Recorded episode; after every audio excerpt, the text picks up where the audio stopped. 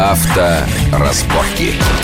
Приветствую всех еще раз. Это Александр Злобин и автомобильная программа на Вести ФМ. В гостях у нас э, замглавного редактора журнала «За рулем» Вячеслав Субботин. Мы обсуждаем перспективы автомобильного рынка в самое ближайшее будущее, то есть через 10-14 лет, когда в Америке вступит в силу закон, который предписывает, чтобы машины не потребляли больше, чем 4 с небольшим литров топлива бензина на э, каждые 100 километров. Итак, э, вот мы говорили о том, что Обама не совсем, который вот проталкивал этот закон, не вполне интересует сам факт потребления бензина, да? Да, То конечно. Есть... Его интересуют, прежде всего, рабочие места и бюджет. Рабочие места, это значит, он будет производить топливо, которое будет точно так Но же не потребляться. Он, страна, да? Страна угу. будет производить столько топлива, сколько нужно. Это, там, скажем, спирт, рапсовое масло. Это и южная страна. Там все это может произрастать. Можно представлять, сколько рабочих. А да, рабочих занять... мест, что получается на этих альтернативных видах топлива, да, больше, много. чем на произвостве бензина? Будет больше. Но, во всяком случае, дополнительно. Угу. Это всегда дополнительно. Первое. И второе, это ограничит бюджет по своим э, автомобилям, э, потребляющим бензин. Бензин возят из-за рубежа. И свои... В Америке? В Америке, конечно. В Америке бензин возят из-за рубежа. Ну, ну точнее, не весь, нефть. Наверное. а, ну, нефть, нефть. Имеется в виду, ну, конечно, нефть. бензин. Нефть. Да. Перерабатывают они сами. В этом они тоже ловко преуспели. Причем а свою с... нефть они экономят, которая да у них есть запасы. Да не то, чтобы Некоторые они... есть, они не, не то, разрабатывают чтобы, на всякий Не то, чтобы случай. они экономят. Просто нефть-то дешевле. А, дешевые рабочие, мексиканские так... или венесуэльские рабочие конечно, руки. Конечно. Дешевая поставка. А Мексиканский залив весь, собственно, стоит. И оттуда можно добывать нефть. Пожалуйста, вот еще рабочие места. Угу. То есть его беспокоит это.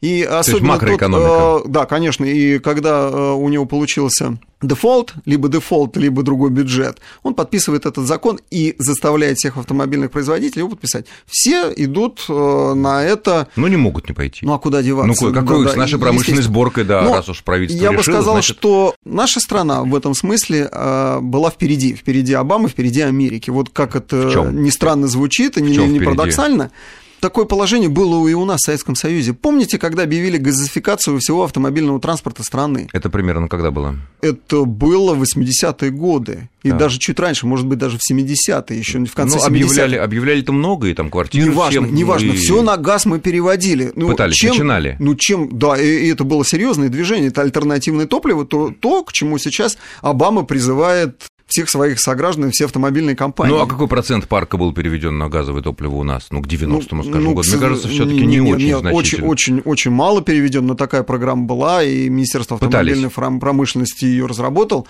Если бы Советский Союз еще дальше продолжался, я не исключаю, что там чуть не весь парк автомобильный, во всяком случае, социалистический парк, а не лично, ну, вот тут, был бы да, переведен на газ. Как-то вот он, он был да, бы, наверное, состоял, состоял бы из москвичей и да, ВАЗов, и, наверное, может быть, и не было бы... Зилов и газов, скорее. Ну, Зилов и газов. Хорошо, но если вернуться конкретно к автомобилям и к их двигателям, вот э, как, на ваш взгляд, э, исходя из того, что мы знаем сейчас, может выглядеть э, американский, ну, соответственно, в какой-то значительной степени наш рынок в 25 2025 году. Что это будут за машины в плане двигателей и потребления? Если следовать сегодняшнему закону, подписанному президентом, да, то это будут э, прежде всего двухтопливные автомобили, которые смогут ездить на газе спокойно, и, или на спирте, или на рапсовом масле, это, или многотопливные. Это угу. тот же самый двигатель внутреннего Электричество как сыграет здесь? Или, об, электричестве, об электричестве разговор не идет. Но мы понимаем, что это тоже сегодня вектор, и электричество никуда не денется, оно будет э, очень э, широко применяться.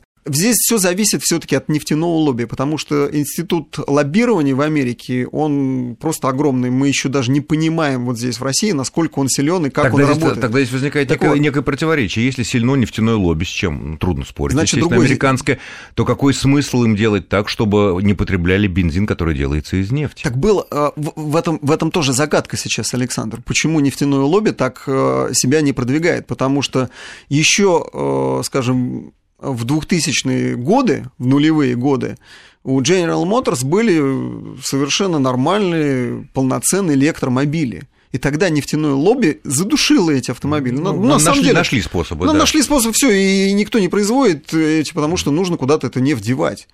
Естественно. Вот. Почему сейчас они отпустили? Ну, прежде всего, здесь уже было связано с бюджетом. Ну, бюджетом и вот, вмешательством мы, правительства, Мы, мы понимаем. И все, естественно, следует за этим. Вот сейчас, пока это будет по-прежнему э, двухтопливный или многотопливный двигатель разгорания, которые будут потреблять, э, скажем так, углеводороды. То есть, Но в разном виде. В разном виде углеводороды. Хорошо, а насколько, будут... насколько дороже будут такие машины? Не будут дороже. В принципе, они, не... они будут дороже на стоимость баллона для газа, собственно, все установки. То есть не некой вот, емкости, вот, некой вот канистры, и все. Вот и Никакой все. проблемы ну, нет. Ну, а... возможно, естественно, придется кое-что там переделать в системе управления двигателем, прежде всего, там, впрыском. Да, ну, это что, уже программные ну, дела. Да, ну, ну программные дела, но, но это стоит не так дорого. Мало того, наверняка у всех крупных компаний, у Ford, у General Motors все это есть. Вопрос использования. Да, да, конечно. Хорошо, а эта тенденция, вот что мы через 14 лет и через 15 лет увидим огромное количество новых двухтопливных автомобилей. А, а у нас такое произойдет, может произойти к этому времени, или все-таки мы будем полагаться на бензин, благо у нас своя нефть? И ее хватит Нет, я, Александр, Александр, я думаю, что мы потянемся за Америкой. Как ни крути, они хоть и не законодатели мод, но за законодатели э, технического прогресса в автомобилестроении. Вся Европа тянется за Америкой. Это там как ни крути, именно так. Но для этого должна быть выгода. Мы знаем, поняли, сейчас разобрались, что у американцев, у американских властей есть определенные четкие экономические соображения по этому да. поводу, да, и лобби даже нефтяной не может его эти соображения переломить. У нас совсем другая ситуация. У нас свои нефти завались своей нефти завалились, только цены-то на бензин, посмотрите, что происходит, да, цены дороже, чем в Америке. И что, ж получается тогда, что вот недовольство автолюбителей тем, что у нас высокие цены на бензин, заставят производителей у нас э, переходить на, предлагать двухтопливные двигатели? Да будут такие двигатели, ничего тут сложного нет. В переделке как раз ничего сложного нет. На самом деле э, все так и будет. Если аппаратура будет дешевле, стоить, а она будет стоить дешевле, если ее массово будут производить. А судя по всему, к 2025 году именно так и будет. То есть это будет массовое производство, то оно будет дешевле. Мы сами перейдем. Хорошо, а вот эти, а вот эти топлива альтернативные, они однозначно будут обходиться дешевле бензина?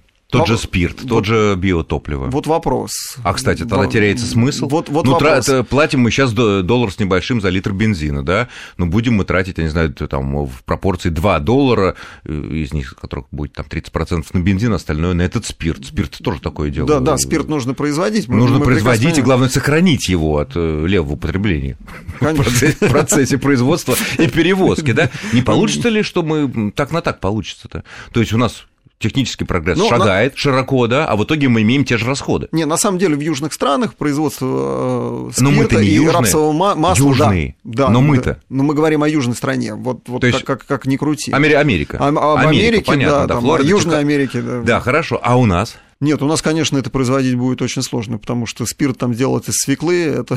Это дорого, по крайней это, мере, это, дорого. Это, это дорого, это очень дорого будет. Так, и что? И у нас, у нас пока остается, у нас газ? пока остается газ, да, газ. Который однозначно дешевле будет. Да, да, газ будет дешевле. В любом случае он дешевле. И, на, добывать легче и производить. А на, а на потребительские свойства. Вот, допустим, представили, что мы вот вернулись к этой советской программе газификации автомобилей. Если реально это будет дешевле, оборудование недорогое, топливо, естественно, что газ всегда будет дешевле бензина.